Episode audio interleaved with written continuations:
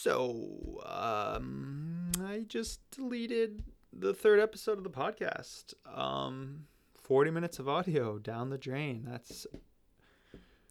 really sucks. That's what happens when you have multiple audio files open, I guess. Welcome again to episode 3 of Rookie Mistakes. This is going to be the last episode before the podcast finally goes live online, so that's pretty exciting. On today's episode, which just got a little bit juicier because I deleted the entire thing, I'm going to be talking about dealing with the things you can't control in your life, and then also becoming comfortable in the uncomfortable. And I'm going to relate both those topics to a story that I have about my first day and a half in France when getting to Paris. I will see you guys on the other side for the beginning of the episode. Still can't believe I deleted the real thing. Wow. All right. Let's do this. Welcome back. Episode 3, July 3rd. I wanted to talk today about my day in Seoul because it was a pretty rough day. I mean, because it's summer, it's really, really humid here, and it's been raining a lot too the past few days. This is pretty much one of the worst times of the year to visit Seoul. So that's just been an issue over the past few days. And then today I did laundry for the first time, and I've been building up a nice smell the past couple of days because for whatever reason, as many times as I shower, I still stink because of the stupid heat. And so after I got done showering and I finished washing my clothes, I've been drying for a day, and I smelled them and they all smell awful. So I have nothing I can wear. So that was fun earlier today. And so I had to wear clothes that stunk out. And I've never really had a time in my life where I actually was so worried about how I smelled because it was just that bad. So I was worried that people would smell me. And I just went out today to dinner at this pad thai restaurant. Not a pad thai restaurant. It's a Thai. I'm so rattled now after that episode got deleted. I think this is good though. This is good. This is what this podcast is about, honestly, stuff like this. Yeah, I went to a Thai restaurant, and it was one of those places where it looks like it's a pretty legit, authentic Thai restaurant. And so when I got inside, it smelled kind of weird. And so I didn't know if that was just because it's a legit, authentic Thai place or if there was something going on. But decided to eat there anyways. It was all right. It was like a 6 out of 10, I'd say. Google had it at a 4.2 out of 5. But yeah, it wasn't that good. So I thought, this would be hilarious if I got food poisoning or something from this place. And so after I was leaving, I was going to start walking around to just kind of check out the city more. And I started getting really sharp pains in my upper stomach, thinking, oh my God, this is it. This is going to finally be my first experience with food poisoning while traveling. For anyone that has had this experience or feeling before, you probably want to get to a toilet as fast as you can. And so I was debating whether or not I wanted to just keep exploring or if I wanted to just go back to my Airbnb just in case something bad happened. And I voted to go back to the Airbnb, but thankfully nothing happened and I was fine. So knock on wood that nothing happens in the future. But so I wanted to talk about a story about my first day and a half in France because I've just been thinking a lot lately about things that happen to you while you travel that you really have no control over. And I think there are especially a lot of times where they can just build up, and it literally gets to a breaking point where you almost just want to freak out. At least I want to freak out. Like, I've had plenty of times where I've just wanted to freak out, and I just kind of wanted to talk about that, and then how do I prevent myself basically from freaking out. Here goes Le France story. So the day I got to Paris, I was staying at an Airbnb, I think in Sir Il Sign, I think it's called, which is kind of it's like an hour away from the center of Paris, which I didn't know because I didn't really like look into how far it was before that. So that kind of sucked because I didn't want to have to spend 2 hours a day traveling like back and forth between the center of Paris. So that kind of just right off the bat kind of, you know, threw me off. I went into Paris without any data on my phone, which was a bad call because I rely heavily on my phone to use Google Maps or other traveling apps so that I can get places. I didn't really have a choice at this point because I didn't have any type of European SIM card. I was just getting them at that point from country to country. Yeah, I didn't have any data on my phone. So when I got to the train station, I basically had to figure out what I was going to do from there to get to the Airbnb. And so I kind of wandered around the city, and I was able to finally find a map of the entire city after about an hour. And so I took a picture of that. From there, what I was going to do was just take the address of the Airbnb and find the streets with that map and just continue walking and looking for like street checkpoints basically until I found the Airbnb. Pretty clever of me, honestly. I was pretty proud of myself because I'm honestly awful with directions and I can't use a map really or anything. I finally get to the Airbnb. It was a nice Airbnb, so I was happy to be there. You know, first day, kind of rough. It ended up taking me like 3.5 hours to find the Airbnb because one, it was just hard to find it with the things I had available at my disposal, and two, it was just really far away from the train station I was at. So I was pretty tired, as you can imagine. I went to bed that night and woke up the next day at 1 p.m. Went to the good old bathroom to take a pee, and I'm greeted with a nice kind of brown, sticky-looking stain all over the front, like outside the bathroom door on the tile. And I'm thinking to myself, what is that? And I open the bathroom door, and I'm greeted with brown, murky water all over in front of the toilet. Needless to say, the toilet overflowed. I'm thinking to myself instantly, like, holy shit, I can't believe I clogged the toilet and it's over, like it overflowed because I didn't think I did anything the night before to make that happen. I instantly start freaking out. And this is one of those moments, right, where you can just dwell on what's happening right now, or you can just accept that it happened and deal with it. Because one, I was really worried because there was a security deposit on the apartment. So I was thinking like, oh my God, I'm gonna have to pay for this. This is gonna be $600. And then two, I was thinking, oh my God, this is disgusting. What am I gonna do with this?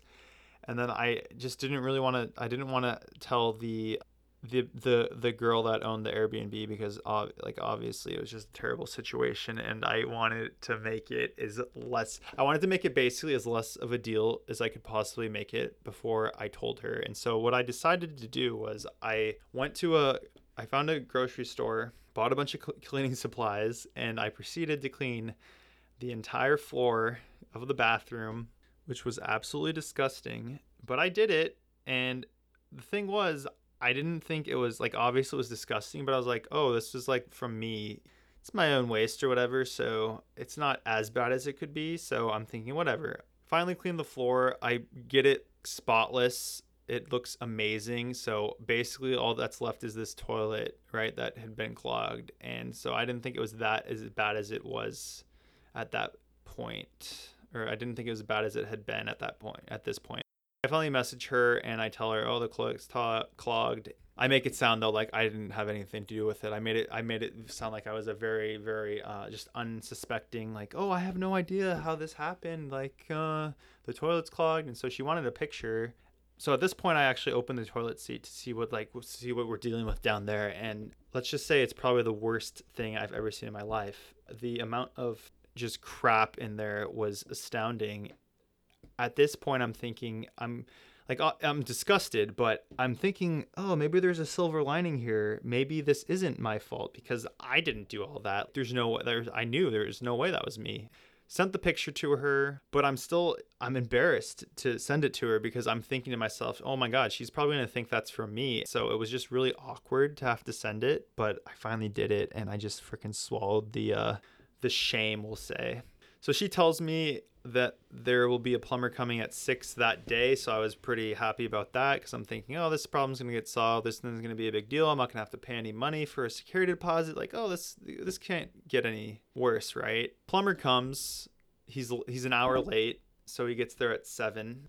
I let him in and he's wearing Nike shoes with jeans and a t-shirt. And I don't know about you guys, but I'm not used to plumbers looking like that. Usually they've got a nice little plumber crack going and they have their tools and usually their boots and jeans and all that good stuff. And so I'm thinking like, what is this guy going to do? So he doesn't speak any English. I show him the bathroom, completely embarrassed again, because I'm thinking to myself, oh, this guy's going to think this is me. Like, this is absolutely disgusting. I'm so ashamed. So he kind of just looks at it and he's talking to himself in French and you can clearly tell he's disgusted. And he says something about a specialist to himself and he just leaves. I'm thinking to myself like, wow, this guy just looked at it and was like, I'm not dealing with this. And he just bounced. And so I'm questioning, should I let her know he left or is he coming back? And so I waited a little bit and he didn't come back. And I messaged the girl and she said, yeah, he called me and said we need a specialist. And so I'm going to have to get a specialist. We'll do it in the morning, basically. Cool, whatever. I've cleaned the bathroom. It's disgusting, the toilet. I can't do anything about it. I'm going to have to figure out how I'm going to pee the rest of the night, but whatever. Like, it's going to be all right. 8:30 rolls around and I hear this water sound. So I rush to the bathroom and the toilet starts overflowing again. And this time it's way more water than before. So the water's going all over the bathroom and it's coming now onto the living room floor.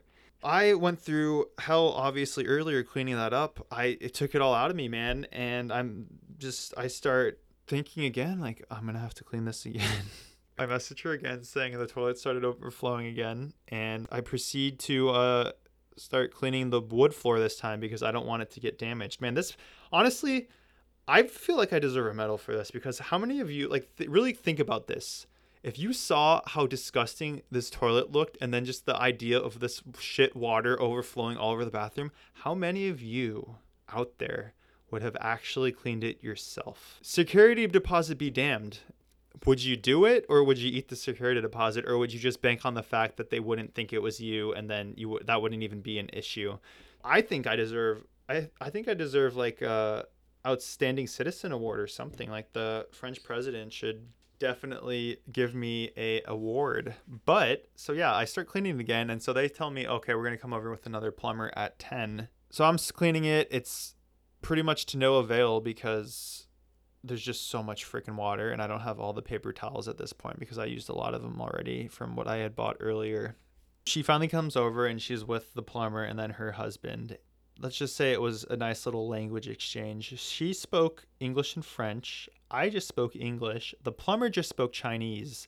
And then the husband spoke Chinese and French. There was a lot of handing off of the baton, let's say, to understand each other. They hadn't seen the toilet at this point. They walk in the bathroom and they look at it. And once again, I'm thinking, they're thinking it's me. Like, this is disgusting. I'm so ashamed and embarrassed.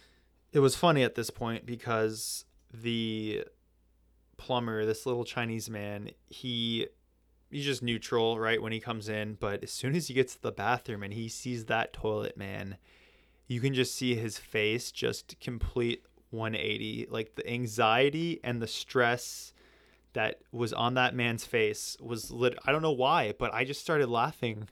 I just started bursting out laughing, and I'm just trying to like hold it in because I don't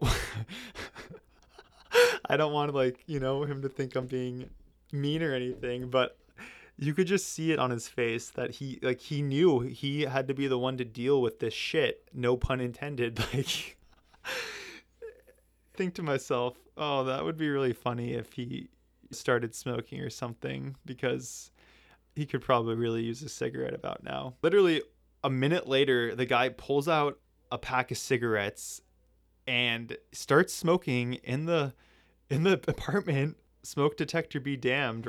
right? And he starts pacing back and forth in the living room, and he's like rubbing his hands through his hair as he's smoking, and he's dry heaving, and you can tell this man is just, he's probably never seen anything like it, honestly. It's probably one of the biggest, I don't even know what to say. It was probably like the worst.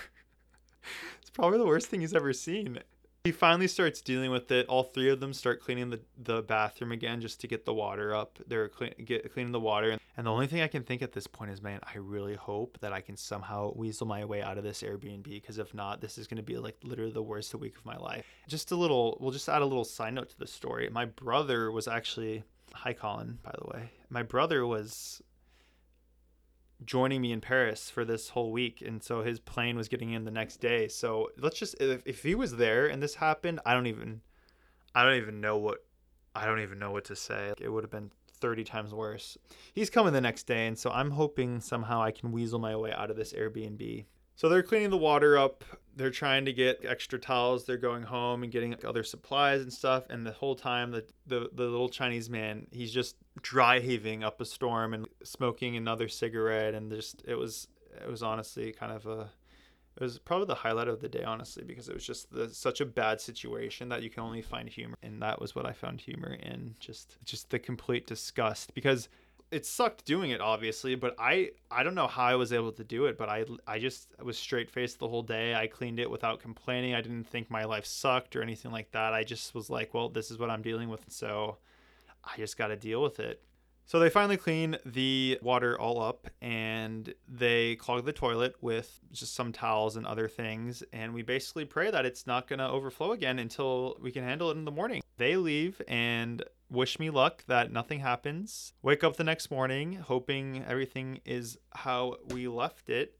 Thank God it wasn't clogged anymore. I mean, it was clogged, but it didn't overflow overnight. So the plumbers came first thing in the morning, that like the legit specialist plumbers, like the ones I'm used to with the heavy duty gear and everything. Like they came in hot. Like it was like bringing in the heavy cavalry, man. It was pretty amazing.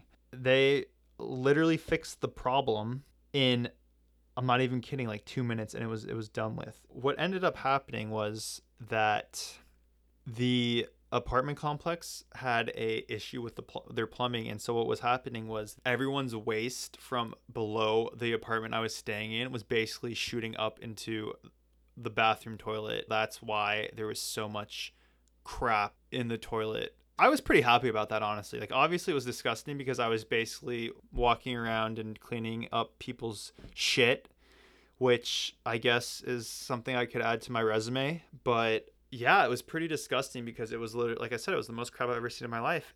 Good news, I was able to get a full refund on the Airbnb, and then I had the stress of finding a new Airbnb when my brother was coming in that same day. And so that was pretty shitty, but needless to say, it was a pretty shitty experience, if you know what I mean.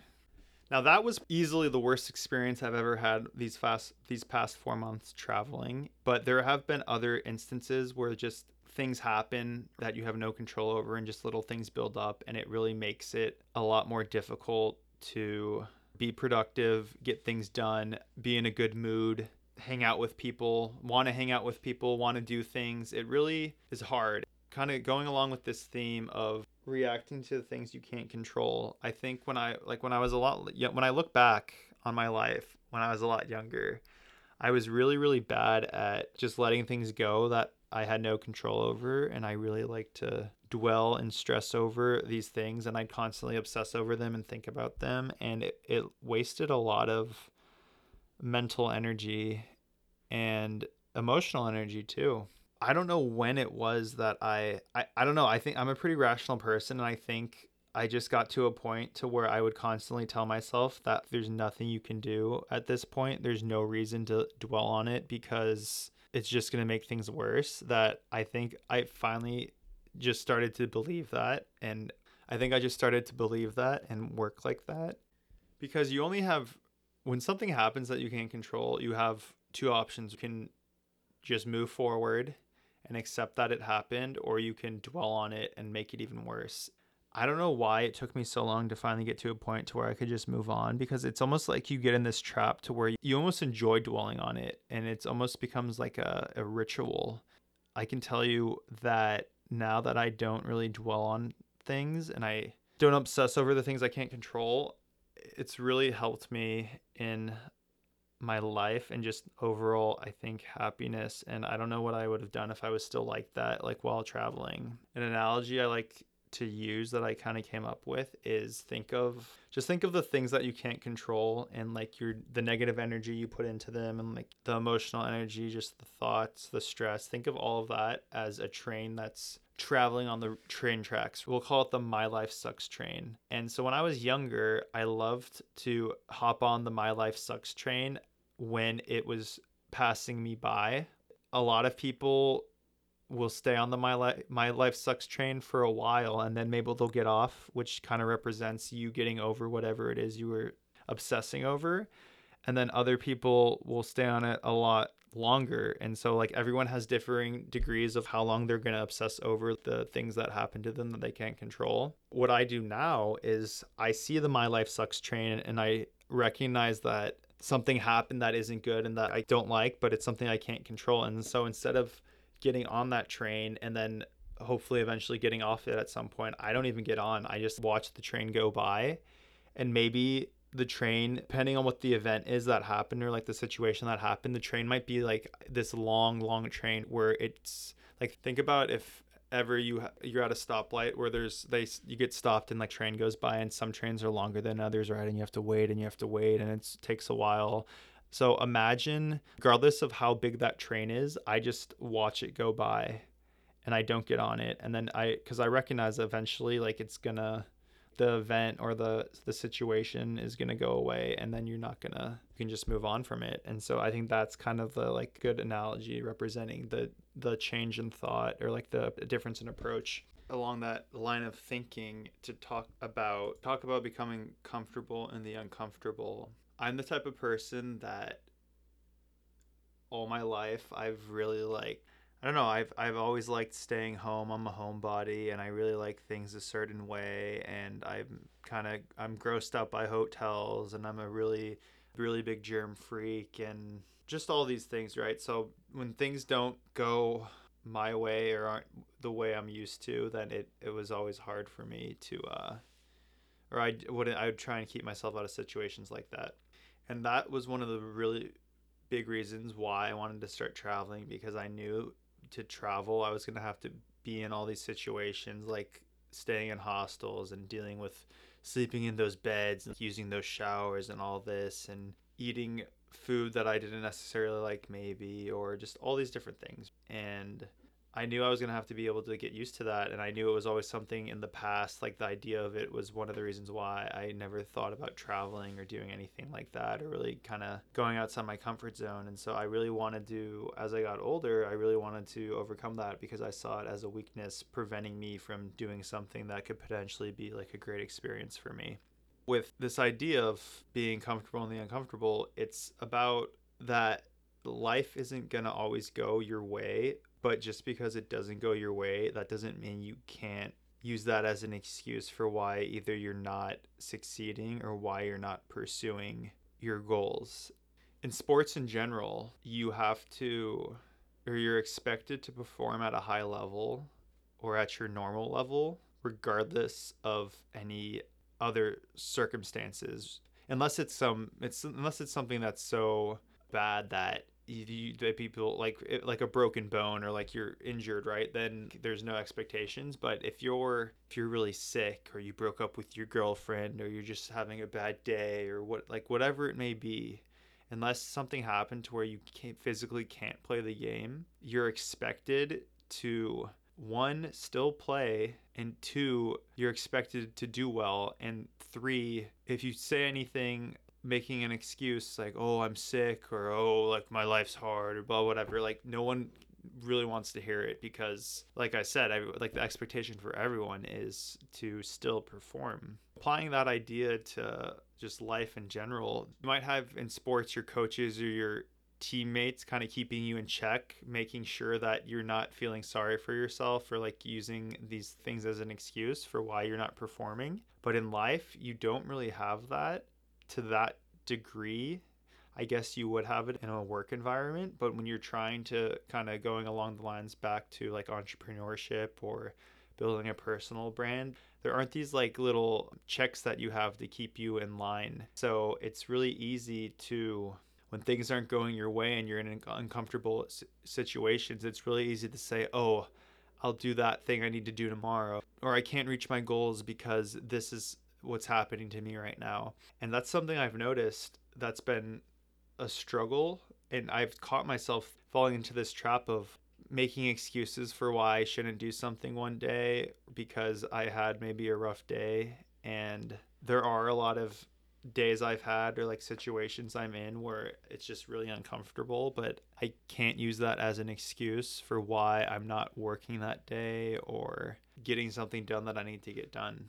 A great example is today, like all this stuff that happened, I can't just check out and be like, oh, I'm watching Netflix the rest of the night. It was a tough day. I'll get it again tomorrow, because that line of thought can just continue and continue. And then eventually maybe a few months pass and then you haven't accomplished what it is that you set out to accomplish for those few months. And that becomes a mental trap where you just constantly keep making excuses for yourself and making excuses. And, oh, I can't do this because I'm not in the perfect scenario and like everything isn't perfect and going my way. I really think the people that are the most successful in life are the ones that can perform and still accomplish their goals while being in less than ideal situations. And this is true with athletes too. When everything's going their way, right? When everything's going anyone's way, they're able to perform at a high level or get done what they need to get done. But when shit starts to hit the fan and things aren't going their way, that's when there's the separation between the truly successful high-level people and the people that just can't cut it. Recognizing this and thinking about this, I know that I can't use these things as an excuse, but I'm still not at a point yet, I don't think, where I'm able to work at a level that I need to be at in these uncomfortable situations. And so I think that's a good thing to bring up now. And then over time, that's something I'm going to keep track of, and we'll see about progress and where I'm at in a month or so. Finally, it is time for the tips. I wrote down everything in my notes, so I'm just going to kind of go through everything, I think. So forgive the clicks. So the first thing I'm going to talk about is having to do with the transportation there in Paris. You basically have three options to get around. You can either, well, I guess it would be four options. You can either walk to a lot of the places, you can Uber, or you can use public transportation, which would be the buses, and then they have their metro, which is called the RER. So tickets to use the bus or the metro each cost, I think it's €190 euros, and that's just one way. And so you have to buy multiple tickets basically. So let's say you went to the Louvre and you had to use a ticket, that would be $190 to get there, and then let's say you had to get back wherever you're staying, that would be another $190. So then you're looking at €380. You can buy tickets in kind of bundles to where it's a reduced price a little bit, and then so you're saving a little bit of money that way. And then they also have this Paris visitor pass that you can buy either 1, 2, 3, or 5 days consecutively. With that, it's basically just unlimited transportation for those days. And so if you're using a ton of buses and the metro a lot, that would actually be valuable. They have one pass, which is for zones 1 through 3, and then another pass, which is zones 1 through 5. Paris is broken up into zones, and so everywhere you're going to want to go, I believe, is in zones 1 and 3. I know the airport is not in zones 1 through 3. It's in, I think, zone 5. And so you'd either have to get a separate ticket to get to the airport when you're leaving, or you would just buy the zones 1 through 5 pass, which I don't necessarily think is worth it. I actually didn't end up buying one of these passes. I was in Paris for 9 days, but I was in the center of Paris where I was actually like visiting all the sites for only 6. And so my brother and I, who I was there with, we just walked everywhere for the most part. I think we averaged 10 miles a day, and then we did use transportation. And so I kind of just kept track of how much we spent on transportation in those 5 days to see if we basically saved money by not buying the Paris pass. And I think we ended up spending 28 euros, which includes getting back to the airport, which is, I think, 10 euros. It's more expensive. We saved money by not buying the pass, because this pass for the zones 1 through 3 for the 5-day pass is 38 euros. And then the zones 1 through 5 pass, I want to say, don't quote me, but it's in the 60s or 70s. So it's a lot more expensive, but I don't think it's realistic for people to walk that much. But I mean, 10 euros isn't that much to save on transportation, I guess, when you take in all that walking into consideration, but it was really good for him. And I like to walk everywhere, so it's nice walking because you actually get to kind of experience the city. It's not like you're just driving through everything and just passing everything by. You actually get a feel for the city itself and then for the people. So I do recommend walking if you are capable. And then if not, then you can do Ubers and taxis and buses and trains, and I don't know, I'd imagine families would probably be the Uber or taxi route most places. It would probably be kind of hard to do the public transportation route. I can't even imagine. That would be rather annoying.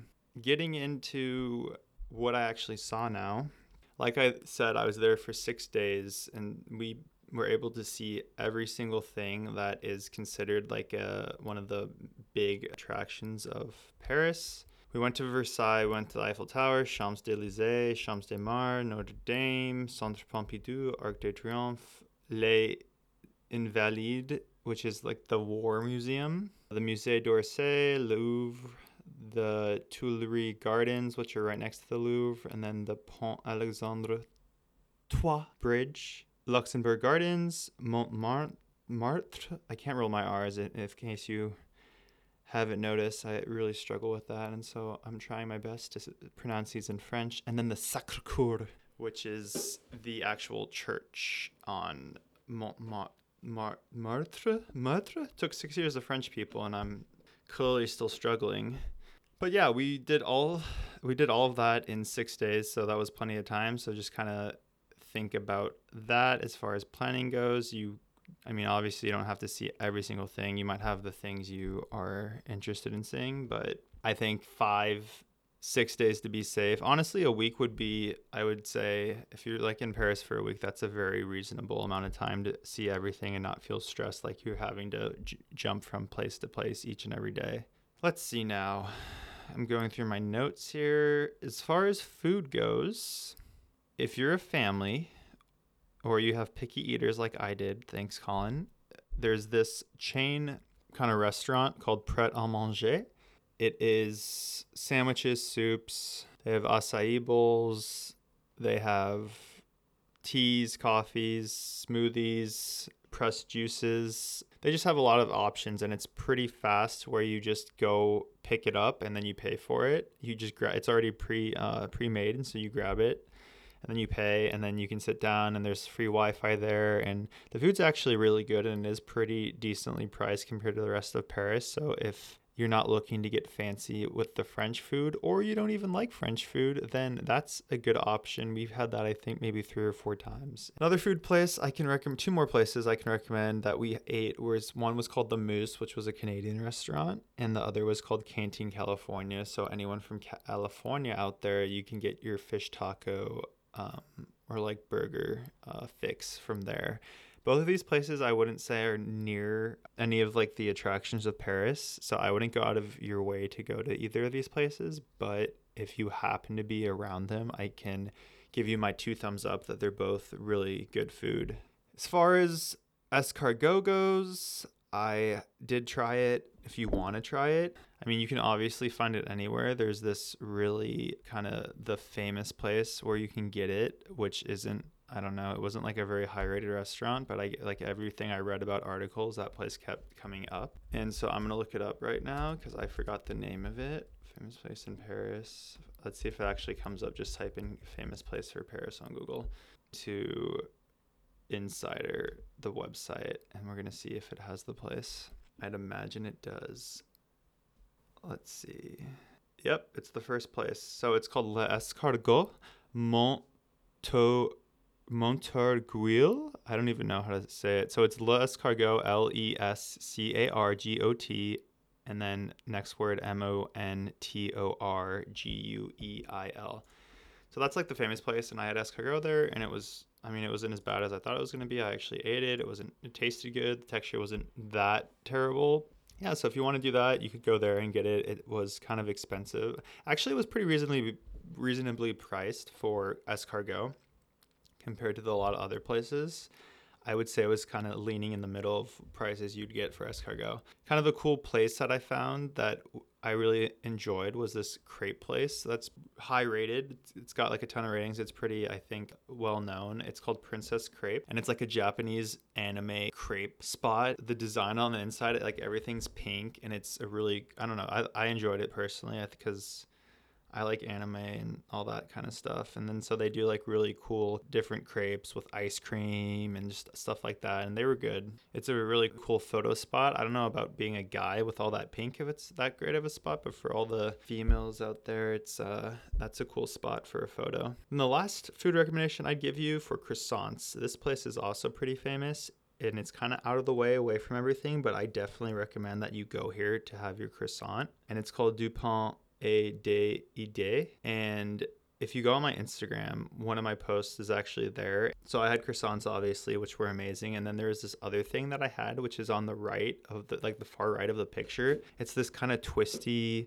pastry that kind of is like a croissant, but it's almost like a one of those twisty donuts, and I think what they said was there's cheese in the middle of it, but it's not actually, I don't know. It was, but honestly, it was one of the most amazing things I ever ate. It was better than the croissant, hands down. Highly recommend you get that. You must get that. I guess last thing is macarons that's another famous French thing. Pierre Hermé, I think is what it's called, is the place you want to go. That's like the famous macaron place, and it is kind of pricey. I think it was like 20 something euros for 12, how many was it? 8 of them, maybe? I want to say 8 of them. It was 20 something euros, but they were good. Yeah, Pierre Hermé. I think I'm pronouncing that right. And so just look up that. So that's food. We did transportation, we did food.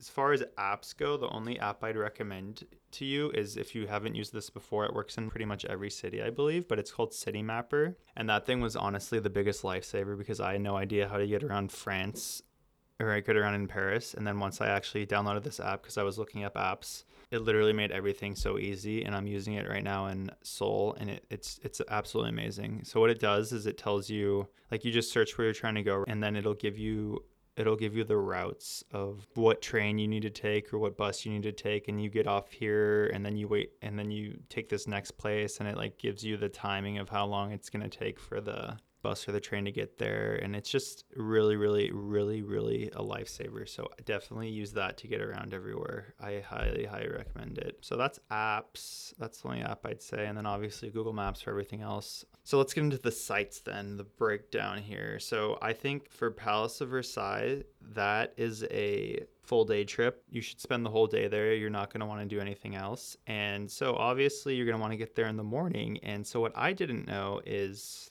clearly, there's a huge line every morning. Everyone gets there early, and you have to wait in this huge line to get in. But my brother and I, we booked a tour of the private apartments, I think an hour after Versailles opened up to the public. And so what happened was we were waiting in line, and then I found the kind of the tour office, and I asked the guy, you know, what do we need to do for this tour? And he said, oh, you just need to show up 10 minutes before, and then you do your tour, and then after that you can get into the rest of Versailles.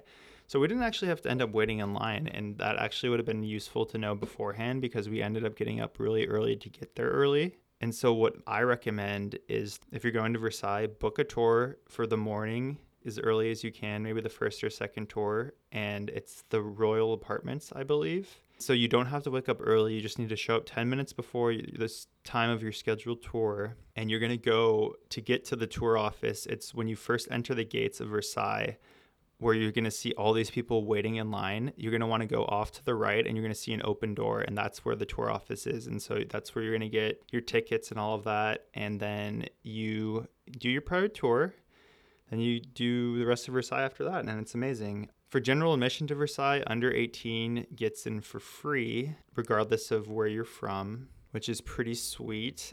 The only other thing I would say is that for the gardens of Versailles, they have shows on specific days where they just play music when you can walk around. I thought there was going to be an actual show, but it wasn't. It was just music being played in the gardens, which was still really nice. But so that's going to cost actual money then to enter the gardens. I think it ended up being like, it wasn't expensive. It was like €8. You have to pay for that regardless of being 18 or not.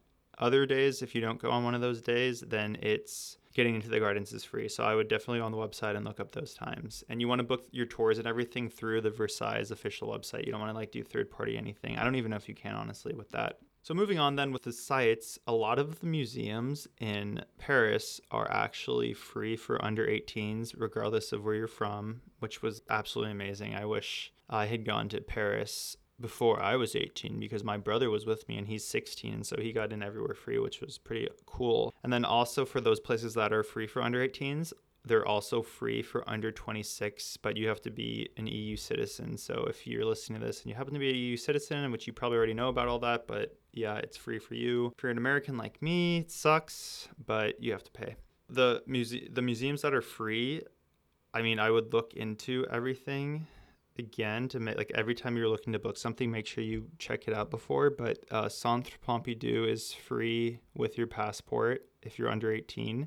Versailles, like I said, is free. And then Musée d'Orsay is free. And that is it, I believe. So then moving right along with the Louvre and the Musée d'Orsay. These are the two famous museums.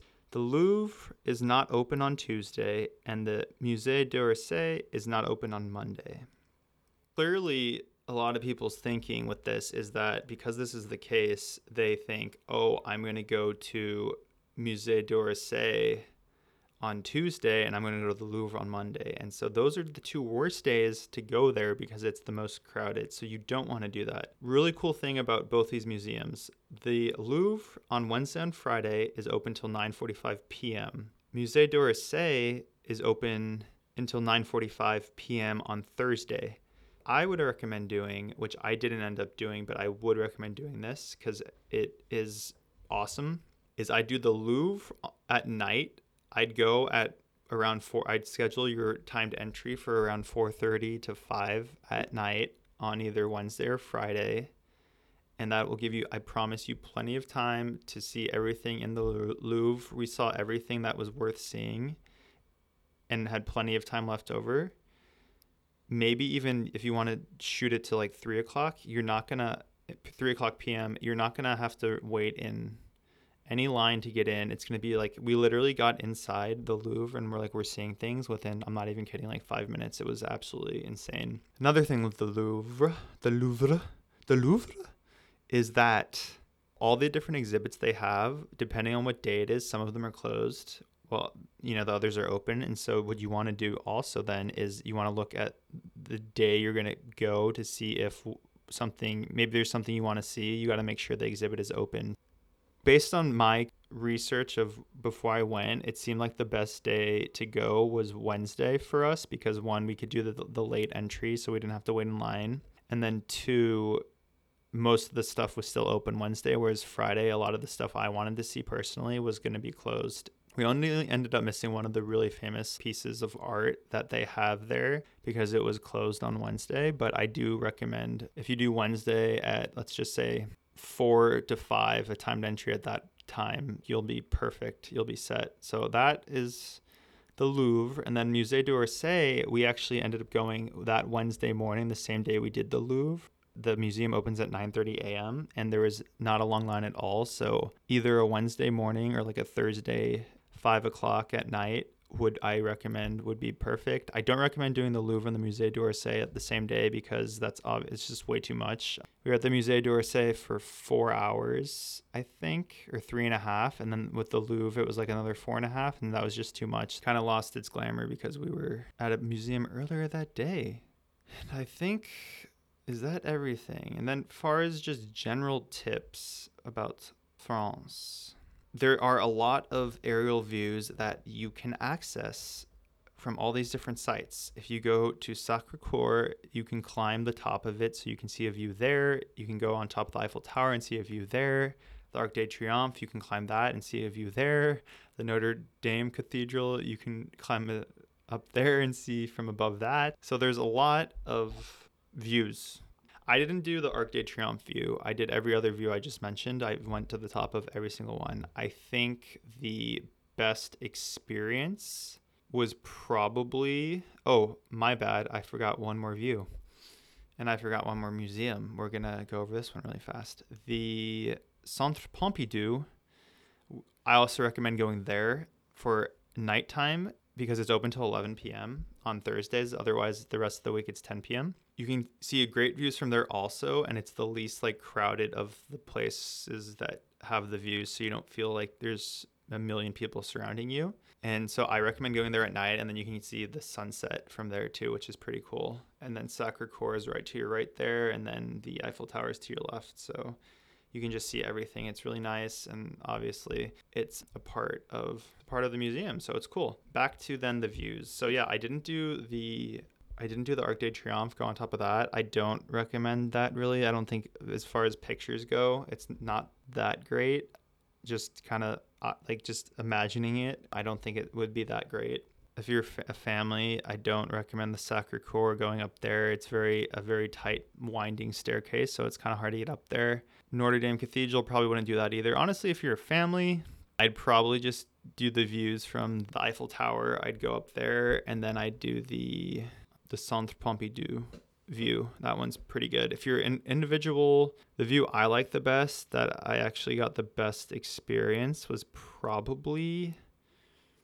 I really liked Notre Dame. That's a good one. And then Sacré-Cœur is a really good one too. Eiffel Tower, the view from above there is obviously pretty amazing, but there's so many people that it's really claustrophobic and it's actually hard to take pictures and kind of enjoy it. That's the only reason why I don't really mention those. That's views. What else do we got for you guys? Oh, back to food really fast. If you're craving Chipotle, if you're, American, you're craving Chipotle, they have Chipotle there, so you can get your fix. I had it once. Unfortunately, it's double the price of what you would pay for in the U.S. It's just as good, but they don't have quesadillas. They don't have chips. And I want to say it was just burrito bowls and burritos. I'm not even sure if they had tacos. I don't remember. But yeah, so it's, I don't know, it was good. But the only thing that tasted different besides how it tasted in the U.S. was the cheese was more strong. Like it was good cheese, though. Another just obviously France is pretty expensive, so that sucks, but it is an amazing place to visit. A lot of the places close during the middle of the day and they reopen at night. So that's restaurants and even some stores because the French love their work-life balance. We'll just put it that way. What else can I tell you? As far as... Do I have any other tips? I feel like I did. Oh, Eiffel Tower tip. The Eiffel Tower has kind of a... It's like a two-part thing that happens. You go up an elevator once and you're on this landing. You're in this area. You can walk all around, 360 panorama view. And then you take another elevator up and you're at the very, very top. If you're going for sunset, at the very, very top, there's absolutely no room to maneuver around anywhere. And so what you're going to have to do is if you want to stay up there, and this was kind of a mistake of mine, was that once you can get in against the fence, you don't want to move because you're not going to get a spot then when the actual sun sets. And so you're not going to be able to take good pictures.